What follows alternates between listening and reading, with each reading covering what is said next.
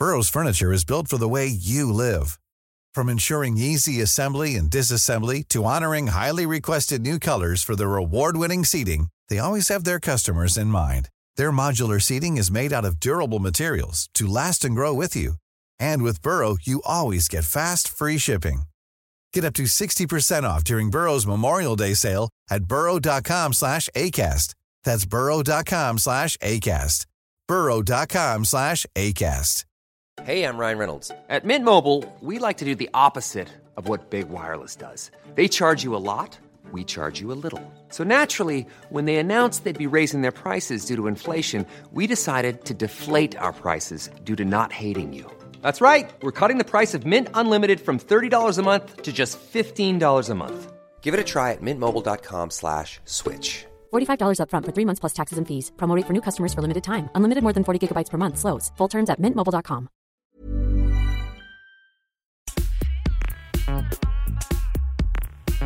Varmt välkomna till Juristpodden. Idag så befinner jag mig på Hästens och varför gör jag det? Jo, därför att jag älskar de här lokalerna. Och jag ska prata arbetsmiljö, så därför ligger jag just nu i en hästensäng som är otroligt skön. Med mig idag har jag gästen Angelica Ever som är både partner och jurist på PWC. Så invänta henne så ska vi prata om arbetsmiljö. Man känns sig som ett barn. Hur känns det att ligga i en hästens? Ja, det känns ju helt fantastiskt. Härligt. Vad är ditt mode nu liksom? Eh, ja, eh, jag känner mig ganska så eh, Eh, ganska ja, trött idag för att jag var på den här fina konserten igår för Avicii. Mm. Eh, och eh, det var ju en, en, fantastisk upplevelse på alla sätt att vara med om det. Så att, eh, jag känner att nu varit och jobbat och känns som att ja, modet nu och mm. Mm, komma ner var väldigt, väldigt skönt. Det är fredag. Fredagsmys. Men arbetsmiljö. Mm. Nu ligger vi i en säng. Ja. Sömn är viktigt. Mm. Sover du bra? Ja, det tycker jag. Ehm, det gör jag. Jag ehm, Eh, tror också att en del av det är att jag mediterar väldigt mycket. Jag har gjort det sedan jag gick på högstadiet. Jag är gammal friidrottare. Mm. Eh, och som friidrottare så är det så att man eh, har väldigt mycket mål i huvudet hur man ska göra och eh, visualisering som var väldigt, ja, som många idrottare gör idag var någonting som jag gjorde också då när jag pluggade juridik och såg mig själv göra olika saker och hade målbilder. Eh, vilket jag gör idag också. Eh, väldigt mycket, alltså större utsträckning faktiskt än jag gjorde när jag pluggade. Mm. Eh, så jag tror faktiskt att jag sover, jag behöver sova lite mindre och kanske ha lättare att sova också för att jag just håller på med meditationer. Då. Ehm, så vad betyder ja. meditationen för dig? Är det liksom ett sätt att mm. återhämta dig mm. eller är det ett sätt att skingra tankarna? Eh, alltså det är ju faktiskt eh, både och tror jag. Eh, att återhämta och komma ner i varv för att jag är en sån person som ja, är väldigt full fart. Att jag bara mm. ligger här i, lite, är lite, lite, ja, lite så eh, utan någon diagnos men jag är ganska mm. så ehm, ja, det ska hända saker hela tiden. Så på det sättet så är det ett komplement tror jag för att jag ska orka med och, och klara av det tempot jag gör. Um, sen tror jag också att det är, uh, eftersom att det vi pratar visualisering då, att tänka mm. till vad är det jag vill uppnå för någonting och uh, ja, hur ska jag ta mig dit och, och, se mig själv i olika situationer så. Och det gör jag oftast då, inte, inte, inte hästens säng då, men Nej. i min vanliga säng på uh, hotell som jag bor jättemycket eller då hemma på olika, sitter och, och gör det. Ofta tillsammans med min man, brukar vi köra tillsammans när vi träffas. Började morgonen faktiskt idag med det också. Och hur lång är en sån här session? Um, alltså det beror lite på. Vi kan köra, vi har en som är ofta så runt 10 minuter och sen ibland när vi ja, får feeling på det så kan man då lägga på ytterligare då, moduler på det. Så att, uh, helt fantastiskt. Hjälper till jättemycket. Jag tror fler borde göra det faktiskt. För att komma ner i, i varv och, och nå sina mål på ett annat sätt faktiskt. Men hur, okej, okay, nå sina mål, mm. visualisering mm. pratar du om nu. Ja. Och meditation. Mm. Hur hänger det här ihop? Alltså Visualisering är ju en del utav meditationen skulle jag säga. Mm. Eh, när man sätter sig ner då och sen så andningen är ju väldigt viktig och sen sitter mm. man och, och, tänker då att, eh, att jag vill uppnå det här och det här. Det kan ju vara att ja, kanske ska hålla ett föredrag eller en utbildning eller någonting sånt där eller att man ska ha en väldigt tuff vecka. Så mm. ser jag mig själv då målbild att, att jag klarar av det på ett bra sätt och sådär. Och det har jag gjort så att jag tror att det hjälper. Eller jag vet att det hjälper. Brukar du så, tipsa dina anställda om det också? Eh, ja, det har jag faktiskt gjort. men då är det vissa som säger att ah, det där är ingenting för mig för att jag, jag har alldeles för svårt att komma ner i varv och sådär och det verkar så svårt och så men ja, testa. Mm. Det, gäller, det, alltså det, jag skulle säga en, en, en träning tror jag faktiskt, att, som med allting egentligen. Att ja. komma ner i det så att det är någonting öva. som, ja öva, som med allt. Skulle jag säga. Men du, när jag har pratat om PVC mm. så är det som att folk latent vet vad det är. Förstår du ja. vad jag menar? I mm. liksom det undermedvetna. Mm. Ja, jag vet vad det är men man vet egentligen inte vad som försiggår där eller vad man gör. Nej, kan det vara så. Um, vi har um, vi är ju framförallt då en, alltså det man tror, jag tror man tänker generellt om oss är nog då att vi är en revisionsbyrå men vi gör ju otroligt mycket rådgivning, mycket andra saker och bland annat då juristavdelningen eh, som sitter där, varav där som det som jag jobbar med då är legala bitarna med, eh, som heter då PVC Legal som är då eh, affärsjuridik kan man säga framför allt. Eh, mm. Och eh, vi är ju en del i den här juristavdelningen eller enheten. Mm. Ehm, jag brukar säga det att jag tror inte att ehm, det finns nog ingenting egentligen som inte vi kan lösa. lite så, det finns alltid någon man kan fråga. Sen är det vissa då eh, lagkrav att vi inte får göra vissa saker som en revisionsbyrå. Så är det ju ibland, men, men ändå, eh, vi får inte tvista exempelvis då för att vi lyder under, under de reglerna där. Mm. Eh, men vi kan göra så otroligt mycket andra saker. Så att det är helt fantastiskt egentligen. Eh, kanske inte det man traditionellt tänker på att man ska jobba när man eh, pluggar juridik. Nej. Men eh, jag tycker man ska testa. Jag tycker det Eh, vad gör ju... ni för något? Eller vad gör du för någonting? Eh, på dagarna? Ja, ja eh, vad gör jag? Eh, jag kan säga att det är, det är ingen dag som är en annan lik i alla fall. Det är det som är det roliga. Eh, jobbar med ägarledda bolag i eh, olika storlekar. Eh, det är det som jag sysslar med. Vi jobbar mycket med börsbolag och sånt också men jag själv jobbar bara med ägarledda bolag. vad och gör vad man? det? Ja, alltså exempelvis det är en, en, familj, kanske då det är syskon som äger eh, och driver. Vi pratar ju hästens, fick jag reda här nu att det är då femte generationen eh, som har då, sjätte på väg in, fick jag höra med. Det är precis sånt jag jobbar med när man, eh, ja, någon ska ta över då i, i nästa generation. Eh, så att ja, ägarledda bolag det kan ju också vara sådana som inte drivs av en familj utan kanske då tre stycken helt ja, utomstående eh, personer, kompanjoner som är kompisar som har kört igång någonting. Så.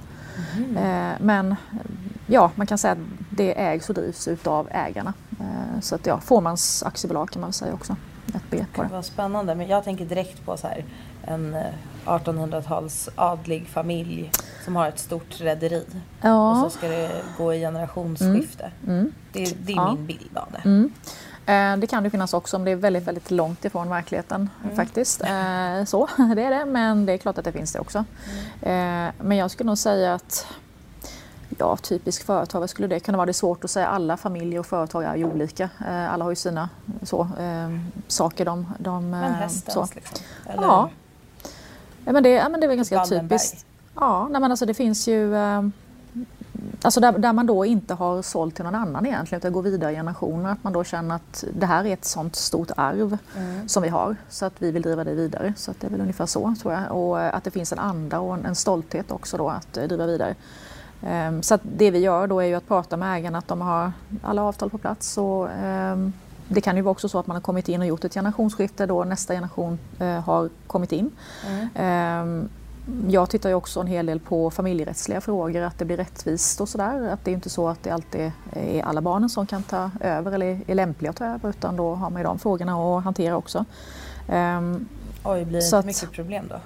eller jag tänker så här, i en familj om ja. någon inte är lämplig? Alltså, barnen eh, måste ta illa vid Ja, alltså jag måste säga att jag tycker nog att eh, de samtalen jag har med, med företagare så tycker jag att eh, det, det som är problem är om man inte har pratat om det här och alltså tydliggjort vilka roller man har och vad man har för förväntningar och sådär. Mm. Eh, många gånger så är de här som inte så säga, är lämpliga kan ofta känna av det själva att de kanske inte ska gå mm. vidare på det sättet. Sen kan de äga aktier och sådär i alla fall men att man då inte har någon ledande eller drivande position på det sättet. Eh, så att, eh, ja men lite så eh, faktiskt. Eh, så att sen är det ju de värsta situationerna är när man inte reglerat någonting överhuvudtaget utan det hamnar mm. på vårt bord och sen ska vi försöka eh, reda upp det. Kan du ge någon att, story utan att outa någon? Något som du bara... Eh, ja. Alltså det är väl mer, eh, alltså det, det händer ju saker hela tiden men det skulle vara kanske egentligen att man tror sig ha olika saker och sen så kanske det blir så att man, eh, det visar sig att man inte reglerat det där med arv exempelvis då. Mm. Eh, där det blir någon helt utomstående som kommer in och ärver aktierna i bolaget och som inte har med det att göra och som vill ha ut pengar för det, som inte har mm. känslan utan begär inlösen och eh, vill ha ut sina pengar och övriga kan inte lösa ut utan man får sälja hela bolaget. Det har vi haft med några gånger tyvärr. Oj. Sånt som kan hända. Ehm, och vi brukar säga det att prata om de här sakerna och försöka reglera det och mm. se till att uppdatera också och inte bara eh, gör det vid ett tillfälle. För det är ju så också att mm, det många... saker. Ja, det gör ju det. Jag menar, vi är ju våra företag är ju familjemedlemmar och de är ju privatpersoner precis som vi också är. Det händer ju saker i livet också. Så att, eh, det är väl den, eh, ja, jag tror det är bland det viktigaste egentligen att inte tro att detta är någonting som är för alltid då utan eh, sen så kan det gå ganska många år innan man behöver göra någonting också men att man ändå har det ja, up to date hela tiden skulle jag säga.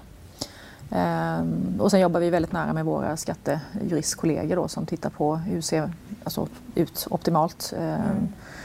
Eh, självklart ska man betala skatt, man behöver inte betala mer än man behöver, ungefär så eh, brukar vi säga. Eh, och sen tittar vi tillsammans med våra revisorer, jobbar tillsammans med dem och ja, ett ganska starkt team eh, som eh, ja, som jag sa innan, vad kan vi göra på PVC? Ja, väldigt, väldigt mycket och gör det ja, också. Det är väldigt så här, omfattande och heltäckande. Ja, eh, och det är det som kunderna också tycker att det är så bra. De brukar ju ofta säga det, att det är så skönt att ni kan fixa allting. Eller ja, enligt de ramarna vi kan, men att man ändå eh, har det med sig. Att det är ganska skönt att gå till en aktör eh, mm. som kan ha det här teamet och, och eh, möta eh, familjen och, och, ägarna i de mm. olika sakerna som kan dyka upp. Och även i bolaget då givetvis kan ju vara med att man kanske måste värdera bolaget om man då något barn ska, ska ta över eller hur det då kan vara. Så det är ju väldigt komplext eh, skulle jag säga. Men Absolut. väldigt spännande också. Ja, det är fantastiskt kul. Det är, Eller går du igång på det här? Ja, jag tycker det är super, super kul. Ehm, det är så roligt att kunna göra skillnad. Mm. Att ehm, träffa företagare som de har koll på sina saker, likväl som jag har koll på juridiken. Mm. Och kunna visa då att de här sakerna bör ni tänka på, och den tacksamheten som man får. Eh, och ofta då en otrolig nära relation eh, med de kunderna som jag jobbar med. Att de hör jag sig om allting och många gånger kanske jag inte kan hjälpa till men jag kanske har någon annan på stan som kan, jag kan skicka dem till eller sådär. Så det är ju också eh, en, eh, ja man får en fin relation helt enkelt eh, och kan, eh, eh, som ofta är under många års tid.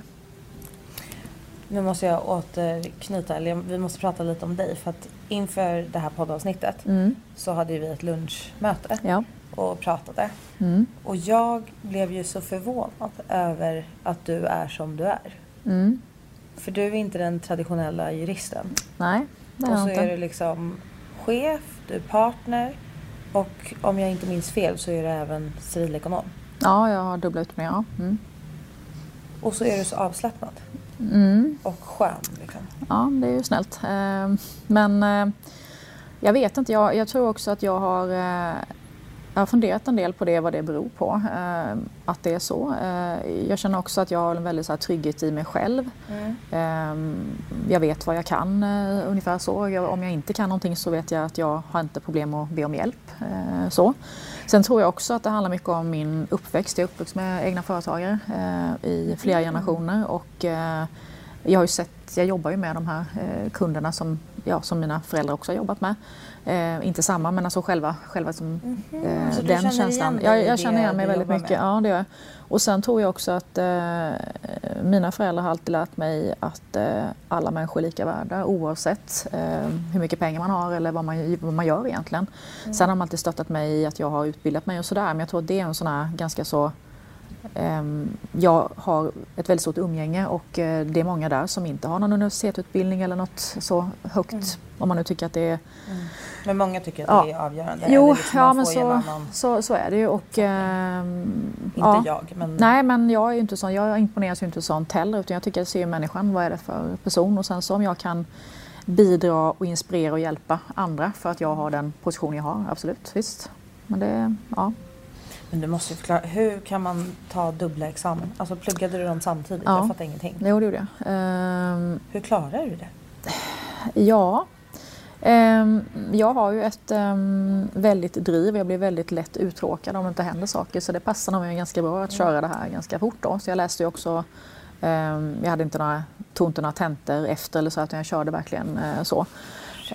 Så det, jag förstår ju det i efterhand. Nu är det ju betydligt mer vanligt uh, att ha dubbla examen. Men jag var färdig 98 så då var det ju någonting som var väldigt, väldigt ovanligt. jag var ju 24, 24 år då.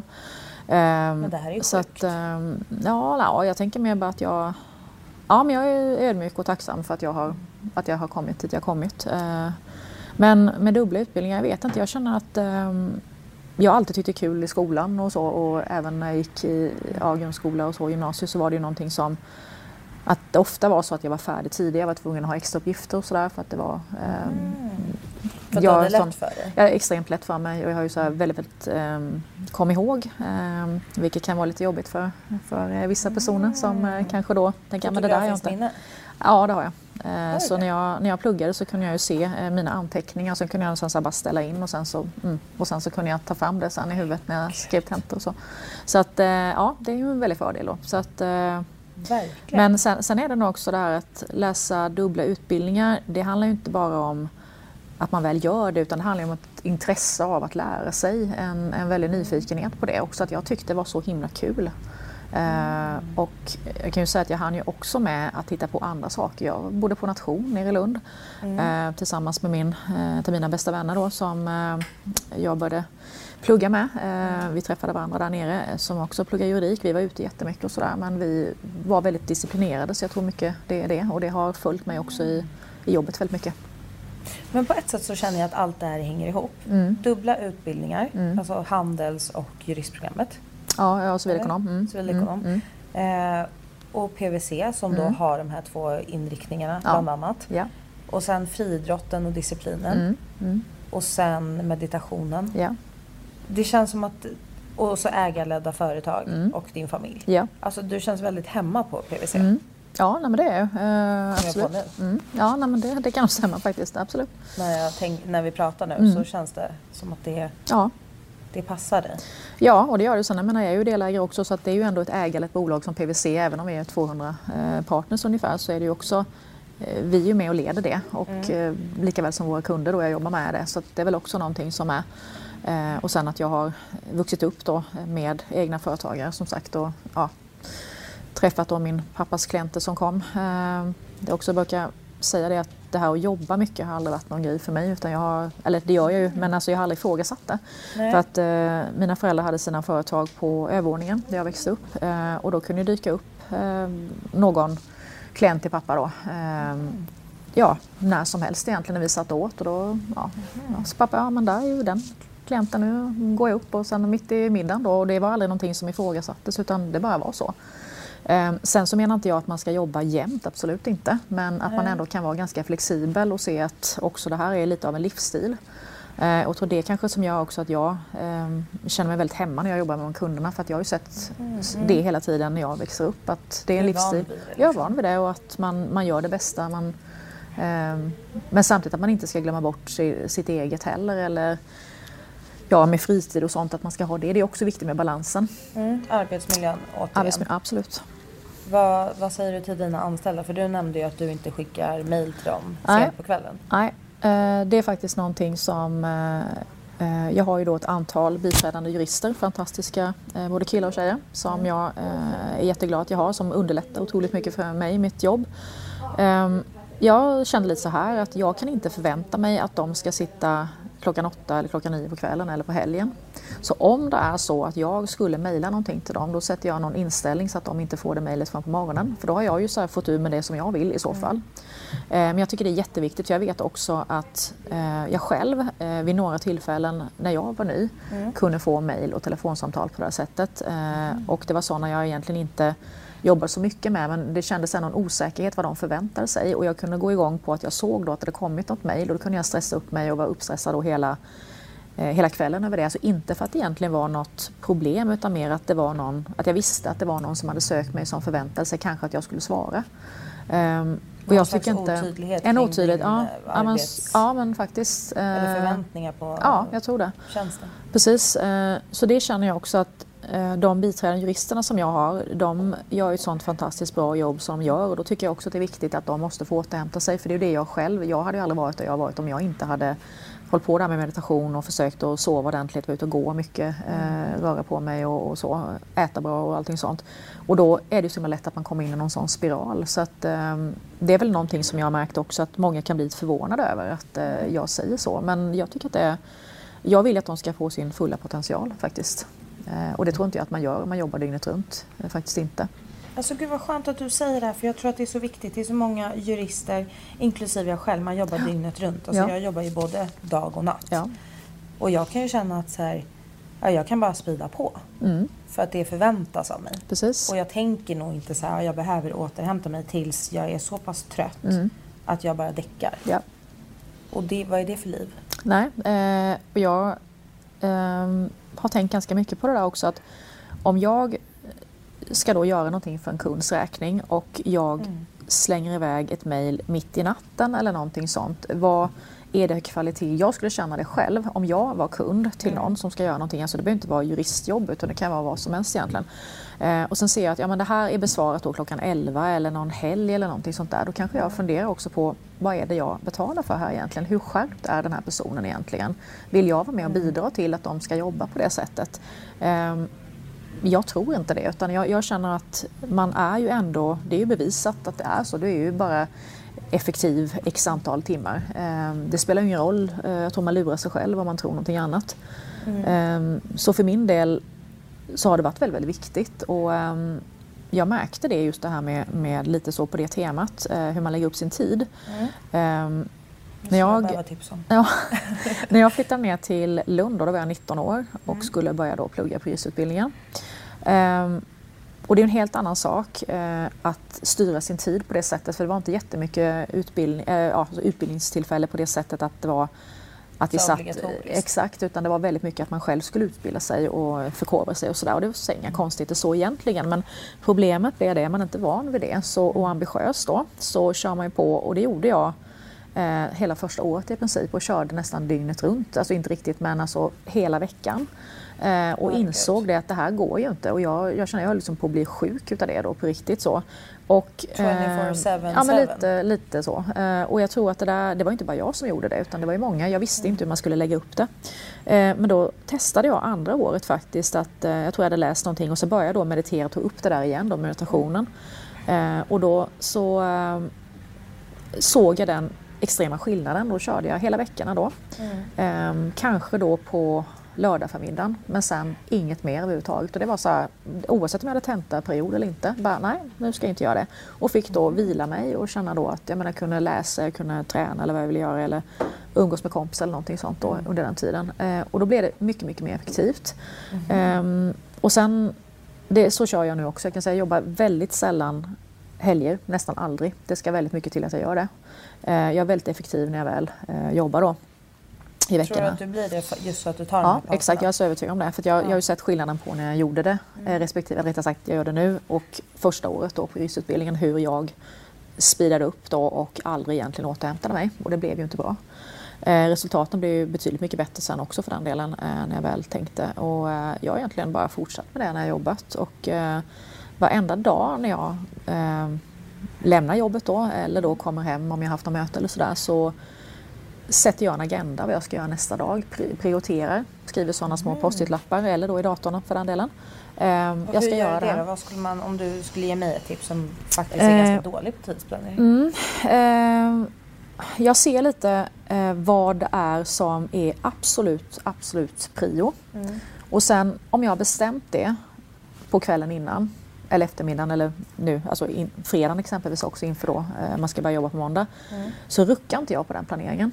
För att jag vet ju att jag har ju tänkt till på något sätt varför jag lagt den där som nummer ett då. Mm. Eh, för ibland kan det bli så att, jag tror det är det som ofta är felet också, att man hamnar och börjar göra någonting som kanske är lättast det första man mm. gör på morgonen för att ja, ja, då så blir det, gjort det lite gjort så. Och sen kanske det andra då som är mest viktigast egentligen hamnar någon annanstans och sen kanske mm. man blir ännu mer stressad. Så det har hjälpt mig jättemycket. Eh, att göra de här planerna. Eh, och det är någonting som jag har pratat med mina ja, biträdande jurister om också. Hur, att de kan göra det och flera som har sagt att det var ett väldigt, väldigt bra tips med det.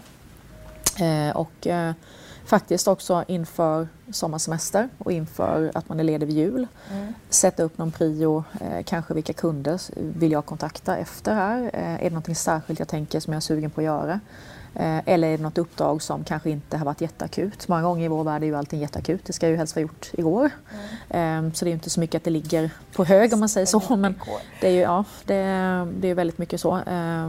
Men att man ändå också just med arbetsmiljö, att man också vågar säga nej ibland därför att jag känner att jag kanske inte kan göra det här jobbet så bra som jag vill. Mm. För att jag inte har tillräckligt med tid. Nu inför årsskift har vi jättemycket att göra exempelvis. Att man då säger att ja, men om jag ska göra detta, då vill jag göra det bästa för dig som kund. Om inte jag kan det, då är det bättre i så fall att tacka nej. Än att man ska sitta då, eh, en sån väldig som del, eh, stor del kanske på natten eller någonting sånt där. Jag tycker inte det känns så jättebra. Så det är väl också att man vågar säga det då. Eh, för att alla ska må bra. För jag tror inte att det, det kan ju vara så att jag skulle lika väl kunna skicka iväg det till någon av biträdande juristerna så är det de som får det i knät. Mm. Men det är inte riktigt schysst heller då, på tal om arbetsmiljö. Att man då, jag tror inte de kanske alltid vågar säga nej om jag som partner skulle göra så. Men det där är ju intressant att du förstår vikten av din position och har insikt mm. i det. Jag tror att många gör det men ändå rent ut sagt skiter i det. Ja, eh, det kan det vara så kan tyvärr. Det, vara så? Eh, det, det, som jag hör eh, jag kan säga att jag har ju lett den då PVC Legal-gruppen i nio års tid mm. eh, men klev av nu eh, så att det är min kollega Patrik som har detta nu. Men under de här nio åren då så eh, var det också mycket personal då som jag ja, vi har anställt och vi har pratat med och sådär och väldigt många säger just det att det är så skönt att vi har en annan syn på det så jag tror ändå vi på PVC har eh, någonting annat att erbjuda faktiskt. Vi jobbar mycket hos oss också, det är inte det. Eh, men det förväntas inte att man ska ställa in semester eller sitta och jobba på nätterna. Det gör faktiskt inte det. Sen kan det ju vara vissa eh, medarbetare som kanske gör det och känner det själva men det, är mer deras egen press skulle jag säga i så fall än att det, vi ställer inte de kraven. Att vi, du ska göra det, det bästa du kan på den tiden du är men det krävs ju inte att du jobbar på det sättet att du inte har, någon, att du inte har något liv. Eh, och det har jag hört talas om med sådana som har kommit till oss som har varit på, eh, på andra ställen som berättat att de har fått sova över de har inte fått gå hem, de har fått sova över i vilrum. Eh, de har, eh, de varit sjuka så har de fått eh, ja, en taxi hem då med klientakter som de sitter och jobbar med fast de typ har influensa eller vad det kan vara. Så det, ja, vi, vi, ja, men jag tycker det. Jag tror det är ganska, ganska omodernt ledarskap också faktiskt. Jag tror att det Um, jag är då, så, ja, men det gör ju inte det och jag tror att uh, det kan man också märka. Jag är 70-talist. Jag tror vi har varit mycket mm. mer um, mycket snällare så, mm, eh, så på många sätt. Men det roliga är när det kommer andra generationer nu så tror jag att eh, de kommer inte acceptera det på samma sätt, vilket jag tycker är väldigt bra. För att jag tror att man kan behöva en, en mix utav det där. Man ska såklart jobba och som, har man pluggat juridik så är man av naturen ändå högpresterande och tycker det är kul att jobba, det är ju inte det. Mm. Men man måste ju ändå hålla och man måste kunna skaffa familj och ha ett, eh, ett normalt liv utanför och kunna göra eh, roliga saker utan att hela tiden ha det här med jobbet tror jag. Det var skönt att du säger så. Alltså det som har följt med mig efter att jag har träffat dig, mm. det är because I can. Mm. Kan du berätta om det här uttrycket? Det är helt fantastiskt. Mm. Det är första gången jag har hört det. Ja, eh, jag vet inte riktigt. Um... Vet du i vilket sammanhang? Ja, alltså det, kan nog, det är väl shopping då kanske. Ja. Eh, bland annat. Men jag känner att jag lever nog eh, det på väldigt många sätt också. Um, det är väl också en sån här eh, sak att unna sig då när man då har jobbat mycket och sådär. Ja, mm. Jag var här borta på en liten fin butik för några år sedan och skulle köpa en väska men sen kände jag att ah, jag vill ju ha båda två egentligen så att jag klippte till på båda två och sen så kände jag det bara, ja, because I can. För att jag, jag kan säga, ja men jag tycker det, ja, det är fantastiskt uttryck. Men alltså det är så nice, dels för att det känns inte så kvinnligt. Nej, och ja. det känns inte så svenskt. Nej. Det är därför jag tycker om det. För att jag ja. gillar när det är utanför ramarna. Mm, jo, men det är väl som jag är. Jag är väl inte som, jag känner mig ganska, alltså osvensk ska jag inte säga, men jag, jag känner också att jag har haft, eh, faktiskt på det sättet, eh, fantastiska manliga mentorer mm. på PVC som, eh, ja, på, jag är otroligt tacksam och, och de det handlar om vet ju precis eh, vilka det är när jag säger det också. Mm. Men eh, de har ju från början då fått mig att tro på mig själv på ett annat sätt och att man inte bara för att man är tjej så många gånger så kan det vara så tyvärr. Eh, att om man får ett uppdrag så ja, men, eh, det måste jag nog fundera på, kan jag verkligen detta? Om jag delegerar mm. till Alltså jag ser ju det själv, alltså när jag delegerar, jag har ju ungefär 50-50 på, på tjejer och killar. Mm. Tjejerna är mycket mer så, ja, det kanske jag inte kan det här och medan, medan killarna, ja, ja visst det här tar jag. Fast de kanske inte egentligen, tjejerna kan vara mycket vassare egentligen. Eh, och jag tror att det, det, har jag lärt mig och fått av mina manliga mentorer att eh, en av dem sa att du ska inte tänka så mycket. Mm. Gör som vi män, vi, vi tror att vi kan allt och sen så failade det så men vi, vi, vi tror ju ändå på oss själva mycket så att det har nog varit en eller det har varit en, en, stor del i det faktiskt, att jag har blivit som jag blivit tror jag. Att jag har umgåtts mycket med, med, bra, med bra män. Väldigt, väldigt så. Faktiskt. Men jag har ju märkt det när jag söker poddgäster. Mm. Kvinnorna är mycket mer försiktiga. Mm. Inte för att jag tror att de inte vill. Nej. männen säger ja utan att ens tänka. Ja. För att de vill gärna prata. Ja, kan alltså vara för så. stora rockar och för små rockar. Kan vara så. Mm. Fast det borde vara tvärtom. Mm. Eller inte tvärtom, mm. det borde vara lika. Liksom. Ja. Ja, visst. Eh, vi, alltså det ska man också vara medveten om att man har ju olika, alltså vi har ju som kvinna respektive man har man ju olika eh, ja, men egenskaper på liksom, kanske manligt och kvinnligt på ett sätt men sen är det ju väldigt individuellt. Mm. Och det är väl det som jag tycker är det, ja, det viktiga, att ta tillvara på det faktiskt.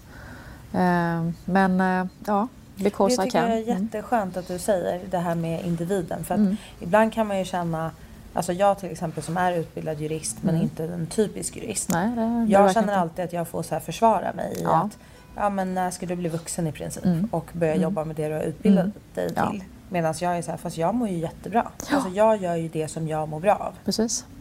Och varför är det ett problem? Ja. Men jag tror att det, man har nog också väldigt så förutfattade meningar, eller kan ha om, om jurister överlag för att eh, vi Eh, min man och jag har varit på Sweden Rock några gånger och det tycker jag så här, det är helt fantastiskt. Det är ju så otroligt roligt att gå på detta, den här hårdrocksfestivalen nere då i, i Blekinge.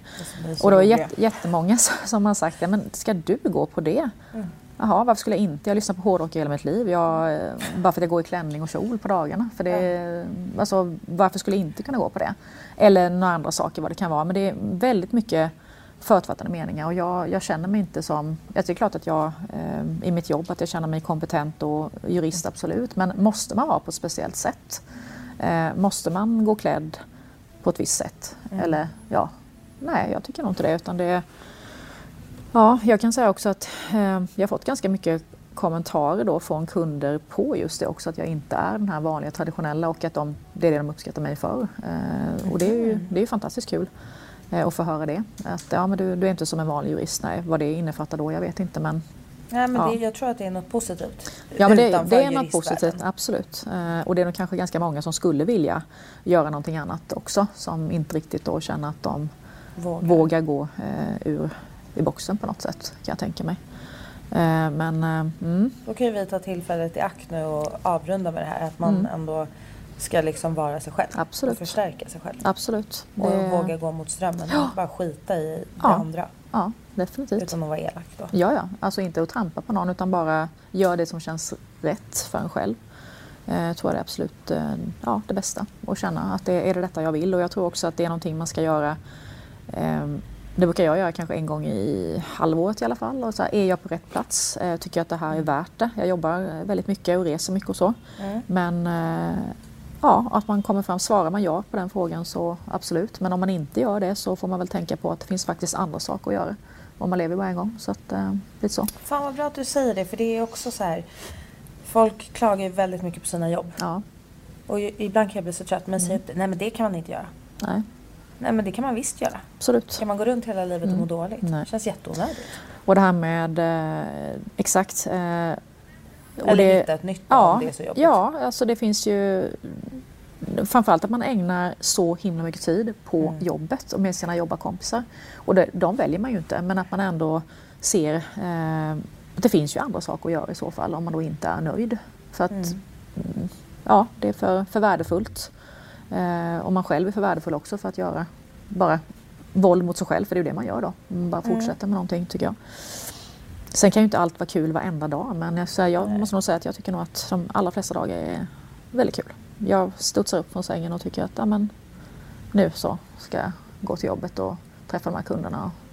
Åh, du är Så. sån inspiration, vet du det? Nej, vad snällt. Men jag tänker att vi ska avrunda. Mm. Men innan så ska jag fylla, eller jag ska börja tre meningar Mm. och så får du avsluta dem. Ja. Är du redo? ja. Meningen med livet är?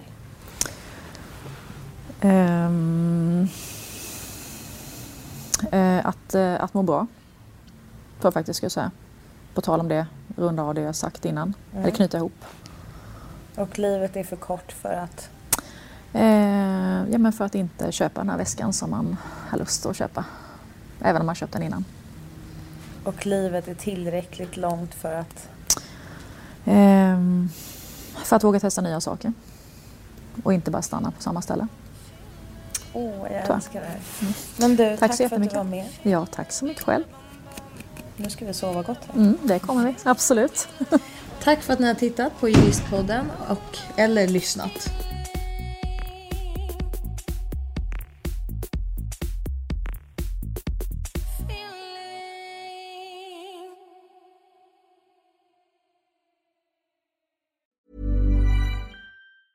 Even when we're on a budget, we still deserve nice things. Quince is a place to scoop up stunning high-end goods for 50 to 80% less than similar brands. They have buttery soft cashmere sweaters starting at $50, luxurious Italian leather bags, and so much more. Plus, Quince only works with factories that use safe, ethical, and responsible manufacturing. Get the high-end goods you'll love without the high price tag with Quince. Go to quince.com slash style for free shipping and 365-day returns. Many of us have those stubborn pounds that seem impossible to lose, no matter how good we eat or how hard we work out. My solution is PlushCare.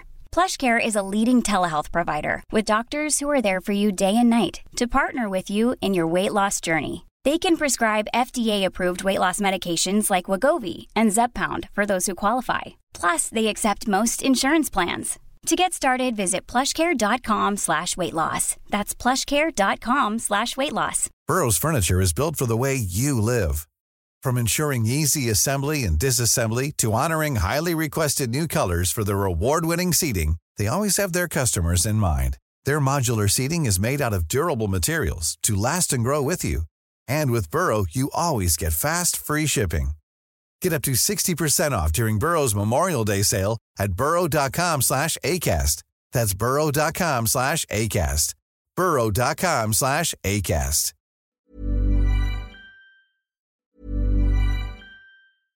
Imagine the softest sheets you've ever felt. Now imagine them getting even softer over time. That's what you'll feel with Bowl and Branch's organic cotton sheets. In a recent customer survey, 96% replied that Bowl and Branch sheets get softer with every wash. Start getting your best night's sleep in these sheets that get softer and softer for years to come. Try their sheets with a 30-night guarantee. Plus, get 15% off your first order at bowlandbranch.com. Code BUTTERY. Exclusions apply. See site for details.